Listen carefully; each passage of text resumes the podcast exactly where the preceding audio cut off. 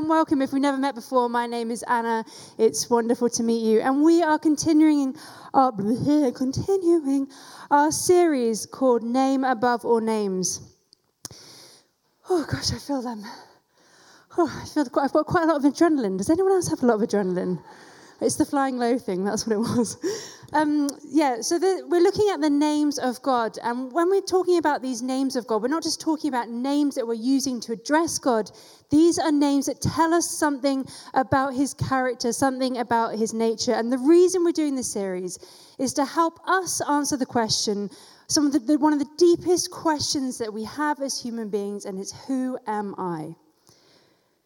That question, that deep question of what is our identity? Who am I? And the reason we look at the names of God for this is we believe that the answer to the question of who am I begins in the person of God. That who we are becoming always begins with our Creator. That his being informs his actions, and then his actions towards us inform our being, which then shapes our actions. And we're working our way through the names of God that referred to in the Psalm 23, whether indirectly or directly. And today we're looking at Yahweh Shalom. Now, like the other ones, it's a compound name, which means it's two names shoved together. Um, and it means Yahweh, Lord, and Shalom meaning peace. So Yahweh is peace. And this word, shalom, is a rich, rich word. It's considered a holy word. It's considered such a holy word that Jews won't even say it in the bathroom. And do you know what? That sits well with me. If you've ever been near Pete Hughes when he's been to the toilet in the office, there is no sense of shalom around. The man has zero shame. He owns it. He comes out and says, Stay away from there. It's really quite grim. Anyway, no sense of shalom in that bathroom. But the word shalom is beautiful and it conveys a lot of emotion and intense. It's, it isn't simply peace, it is complete peace. It's complete wholeness, it's well being and harmony. And the word, the Hebrew word and the Greek word, um, which is irene, is used over 200 times in the Bible. Shalom, peace. And there's that beautiful blessing that's um, spoken in Numbers the Lord bless you and keep you. The Lord make his face shine upon you and be gracious to you. The Lord lift up his face upon you and give you his shalom, his peace. Shalom. And even though it's mentioned, this word shalom is mentioned over 200 times, only once is this name Yahweh Shalom mentioned. And it's, it's named in the book of Judges, in the story of Gideon. Now, a bit of context for this story and where um, the, the book of Judges fits within the whole wider narrative is that you've got the Israelites, which are God's chosen people. It started off as a family with Abraham when God chose him and he said, I'm going to bless you, I'm going to bless your family, and you are going to become a mighty nation, and you are going to be blessed to then extend the blessing outward. And the Israelites, Israelites at this point are a nation, and their identity, their history has been formed by this amazing salvation moment that they were a people. They were slaves in Egypt, and God took them out by His grace. He took them out, He set them free, and He gave them their own land. And that's where we find the book of Judges. They're in their own land. They're established in the land. They're kind of at the point where they have all the right components for everything to be going well, for them to fulfill their commission to be a blessing to the nations. They've got their land, they've got their freedom, they've got the law, they've encountered the kindness of God. And yet, what we see in Judges is this spiral going round and round as they begin to, they start by violating the law. They forget who God is. They say, I'm going to go my own way. I'm going to walk away from him. And God allows them to walk away and to experience life without him. And they end up being occupied by their neighbors. And then they call out to God and, say, and he ends up raising someone up to liberate them. And you can recognize, I don't know if about you, but I can recognize that circle in my own life. I go, Oh Lord, I love you with my whole heart. And then I really like this guy. And I know that, his, um, that this kind of relationship is a bit toxic for me and you, but I don't want to let him go. And then my life spins out of control. And I'm, Lord, I'm so sorry. Forgive me how far I've wandered from you. Oh, Lord, I'm never going to put anything above you again. You deserve all glory and honor and praise. And yet, I quite like some of that adulation for myself. In fact, it intoxicates me when everyone thinks I'm great, and I'm going to do whatever I can to get a bit more of that. I'm going to push other people down. I'm going to um, hide my weaknesses from people until the point where I get so out of my depth and I say, Oh God, I can't cope on my own. It's rather pathetic.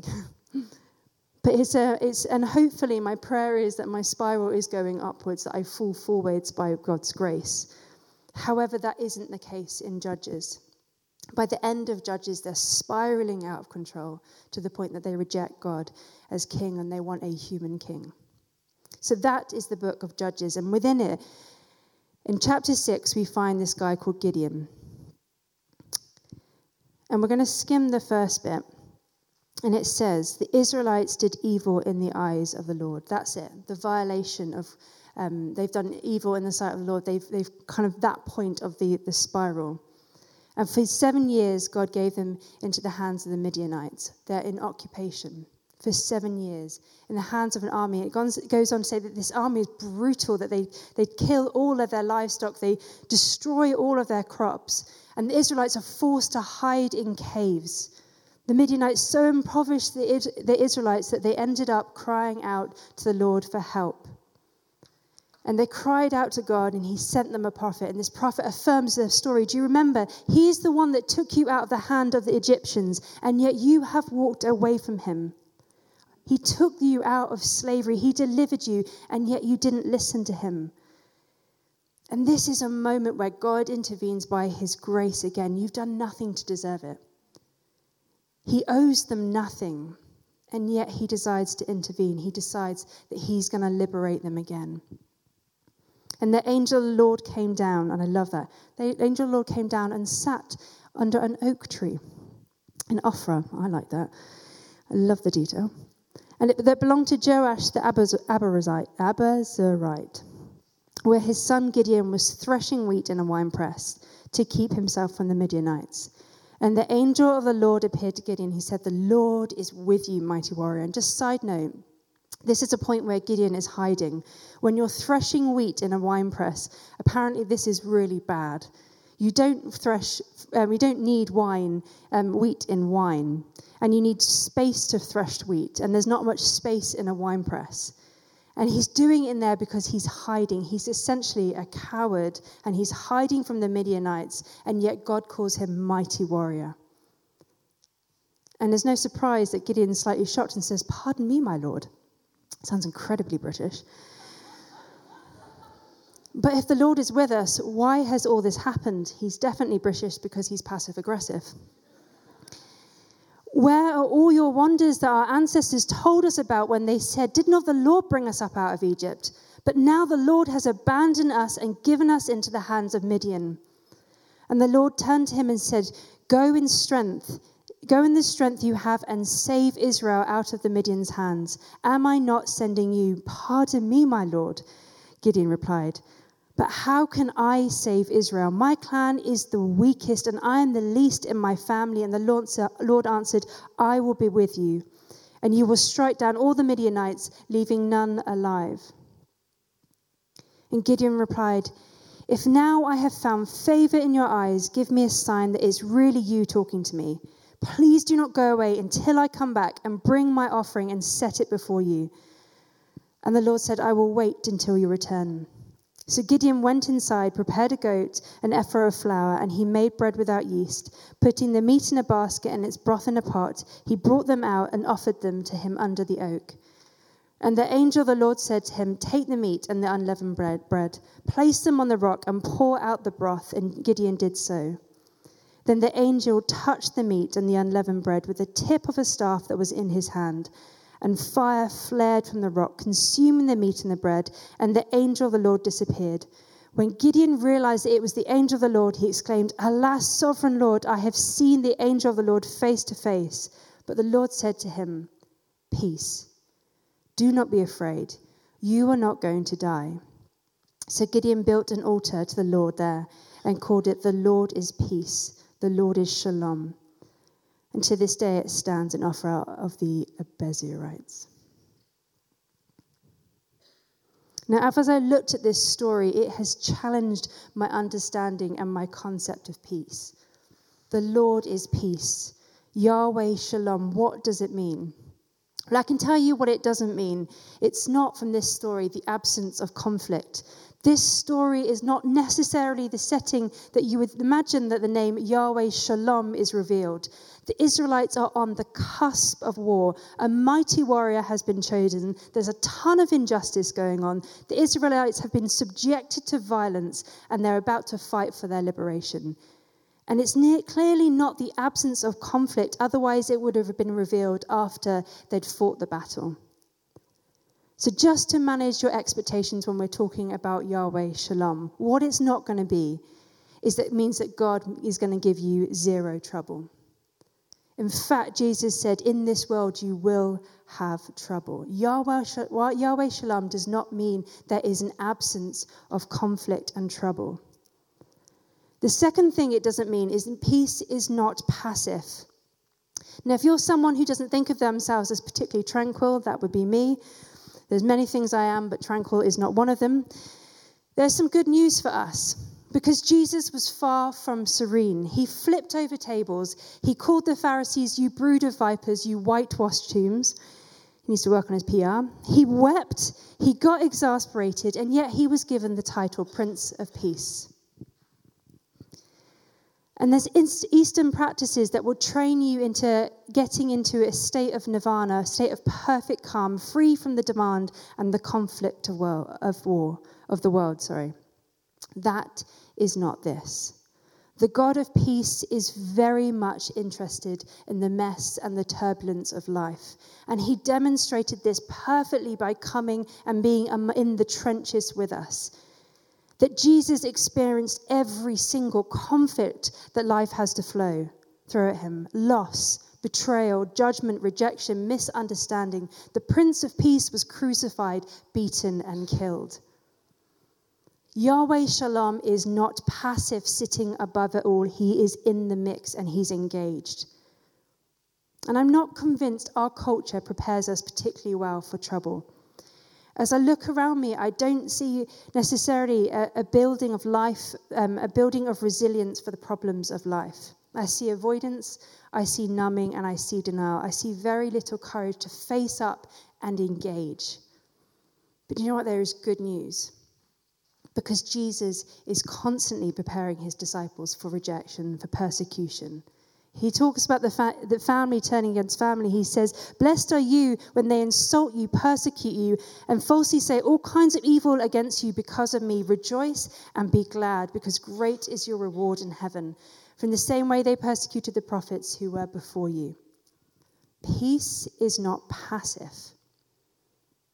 God was not passive to the struggles of the Israelites, He was not passive in sending His Son. Yahweh Shalom is not in a state of disconnected from, disconnected from reality.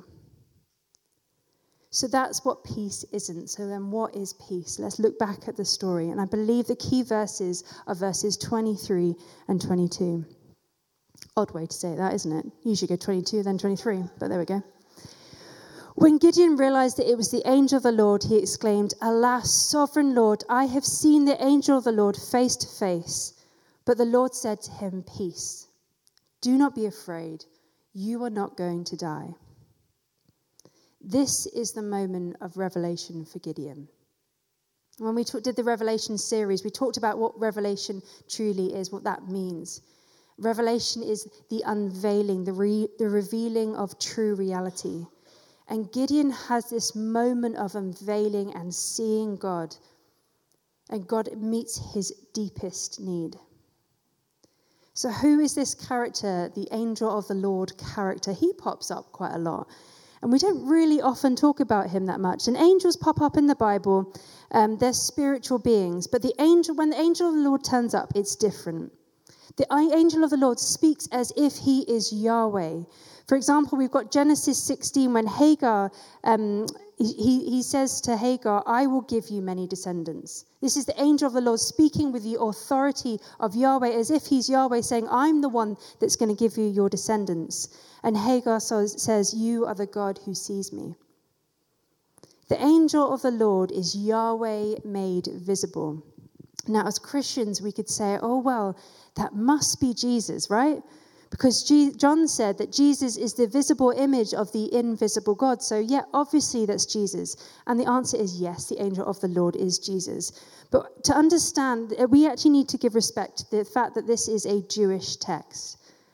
And when we do that, what we see is some very obvious reasons why we do, as Christians, believe that this character is Jesus. But a Jewish interpreter would not read that text and say this is a signpost to Jesus.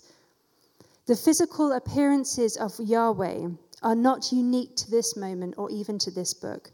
We've got the burning bush in Exodus, the presence of God in his temple, the fourth man in the fire in Daniel. These are physical manifestations. The appearance of the angel of the Lord is understood in the Jewish mindset as an overlapping between heaven and earth. And Jesus was a Jewish man and he had this Jewish mindset. And in his teaching, he identifies himself to his Jewish audience as the overlapping point between heaven and earth. Jesus says in John 1, Very truly I tell you, you'll see the heavens open and the angels of God will descend and ascend on the Son of Man. He says, I am the overlapping of heaven and earth. Why is that so important in this text? The reason it's important is because the overlapping and between heaven and earth means that this, where Gideon finds himself, is in a holy place because the presence of God is there. And if the presence of God is there, then that is terrifying because God is holy and He is pure and He's righteous and He's just. And there's a reoccurring reaction whenever the angel of the Lord turns up or, wherever we see these moments of heaven and earth overlapping. When the, the reaction is often, oh my goodness, I'm going to die. You think of Isaiah when he has a vision of God, he says, Woe to me, I am ruined. I'm a man of unclean lips, and I live among a people of unclean lips. My eyes have seen the King, the Lord Almighty. There's this realization of the holiness of God and the corruptness of themselves. And the belief was that if you see God, then you're going to die, which is why Gideon screams, Alas. I mean, what he's really going is, ah! alas doesn't quite hit that. He's like, alas. Alas, sovereign God. I've seen the angel of the Lord face to face. Gideon thinks he's going to die because he realizes he's impure. He's not righteous. He's not right with God. And this is very different from the Gideon we see at the beginning of the story. See, Gideon, if we go back, um, it's, Gideon thinks his deepest need is the freedom from the Midianites. Notice that he blames God rather than taking the responsibility. It's not, it's not the Israelites that have gone away and left God, it's God that has left them. And that's very different to, to Gideon who's saying, Alas, I have seen Yahweh. And in this moment of revelation, he realized that his deepest need is not freedom from the Midianites, but his real problem is his disconnection from God. Help, I'm going to die. But the Lord says, and notice it's Yahweh Himself speaking, peace. Do not be afraid. You are not going to die. In the moment of Gideon's greatest fear, when he realizes the ones he should be afraid of is not the Midianites, but God, but Yahweh Himself, and that he has made an enemy of God by turning away from Him and then he comes face to face with him. And what does he encounter? Peace. Peace. He encounters reconciliation with God. Peace is completeness and it is wholeness and harmony, which can only be found by being in right relationship with God. Reconciliation and grace that God is not going to treat us as, his, as our sins deserve, he encounters the Holy One, the one who is complete in himself. And Gideon is greeted with peace. I remember this um, when I was growing up. Um, we used to go to a Catholic church, And I remember this line, um, and it was one of my favorite lines. Um, and the reason was my two reasons it was my favorite line. Firstly, it always meant the service was coming to an end. But it, there was this line that said, I'm not worthy to receive you, but only say the word, and I shall be healed. And sometimes I have that line going through my head and I'm praying, I'm like, I'm not worthy to receive you, but only say the word, and I shall be healed. Gideon has that moment of healing right there. Peace. Peace is reconciliation with God. Peace is the broken relationship with God restored again.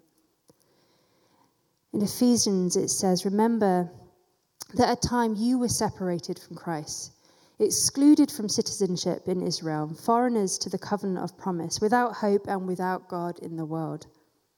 But now, in Christ, you who were once far off, that's us, we who were once far off, have been brought near by the blood of Jesus. He himself is our peace. He himself is our peace. Yahweh Shalom, the Lord is peace, the Lord is completeness, and in him I am whole. Yahweh Shalom comes in peace to reconcile those who have made an enemy of him. God's being shapes his doing,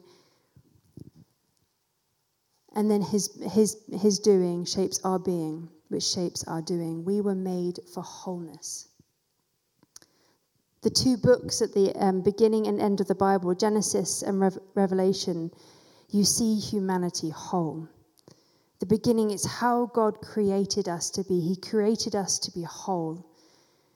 And our trajectory is going to be wholeness, that He's going to take all the broken things of this world and He's going to make them whole again. He's going to make all things new, all the broken bits of ourselves we will be in right relationship with Him. We will be in right relationship with ourselves, right relationship with others, and right relationship with creation. That's what we're longing for. That is peace. And that peace invades earth right now when we receive His peace, when we receive the reconciliation with God. Each one of us has this desire, this deep desire, this restlessness within us for wholeness, for peace. That's what Beth said. We have a restlessness inside us for peace. I was um, talking to my well, my ex-therapist now, um, before Christmas, um, not because I fired her. Um, it's all it's all really good. it's all gone well. Um, but anyway, I had a um, I, I was talking to her before Christmas, and I, I, because I'd witnessed a few shouting matches um, in the streets, people getting out of cars and yelling at one another and yelling in each other's faces. And it wasn't so much just the like the individual encounters; it was the frequency of the situations. And I said to her, I was like, "What the heck is going on with the world?" I kept talking to people who were angry themselves or were experiencing anger coming at them. And she talked to me about what she believed was this like volcanic eruption happening in our society. That there were tectonic plates that were shifting in our society, which were causing the ground beneath us to shake. And she named them as the big five. She said COVID, aren't we bored of that one? COVID, political tensions, not just in the UK, but worldwide, climate change, conversations changing around gender and sexuality, and Black Lives Matter. Now, for a moment, let's not engage in whether these shifts are wrong or right, but they are shifts. They are changes that are shifting beneath our feet. There are cultural shifts going on around us. And for every single person in this room, you'll be affected by more than one of those things. And she was saying it's layer upon layer upon layer that people have been affected. It's compounding it's creating a shaking beneath us. And she said these shifts, this shaking beneath our feet, is sending us into a primitive state where we either go to anxiety or anger. And what results is this volcanic eruption of emotions and toxicity in the air. Now, why am I saying this? Why am I painting such a bleak picture? Well, because that sounds to me like a world that needs peace. A peace that doesn't come from fixing those shifts, as Stuart said, Peace not, isn't going to be found in finding the answers to certain questions and managing these things. And while the church needs to engage, we absolutely need to engage because peace is not passive. We need to, as the church, not get embarrassed or lose our message. Shalom, peace, completeness is found in Yahweh Shalom. The Lord is peace, the Lord is wholeness. He is steady in turbulent times. And friends, I'm not going to offer you anything groundbreaking or brand new. The way to access peace is by cultivating friendship with the Prince of Peace, found in prayer, found in studying the Bible. And Titus, I loved what you said. You, that just is a, a testimony of somebody who's wrestled with God and gone after that. We're doing this thing called bread, reading the New Testament and the Psalms. Go on the Pattern website. If you don't know where to start with any of the spiritual dis- disciplines, go on pattern.org.uk. There's a whole load of podcasts. There's a whole load of like ideas of where you can start. We're going to have a prayer room in King's house. Go to seek first. Do whatever it takes to have relationship with him. Get up 30 minutes earlier. Move your phone away from your bed so you're not distracted. What are you going to do to cultivate relationship with the Prince of Peace. And it doesn't just happen just like that, as we heard with Titus. It's going to be a long walk, and there's going to be times of drought. But so often I hear, I have conversations with people of like, I feel disconnected with God. And when you ask them, what is your prayer life like? Well, that's often the answer. There is no prayer life. Do you spend t- regular time with Jesus? Do you spend regular time feasting and being reconciled with Him and spending time with Him, repenting, being forgiven, receiving His grace afresh each and every single day, being filled with the Spirit of God, being filled with this peace of God that passes all understanding? Are you spending time with Him? Are you walking with Him? Could He call you friend? Could He look at you and say, You're my friend? Does Jesus have friends? Does Jesus have friends in this room?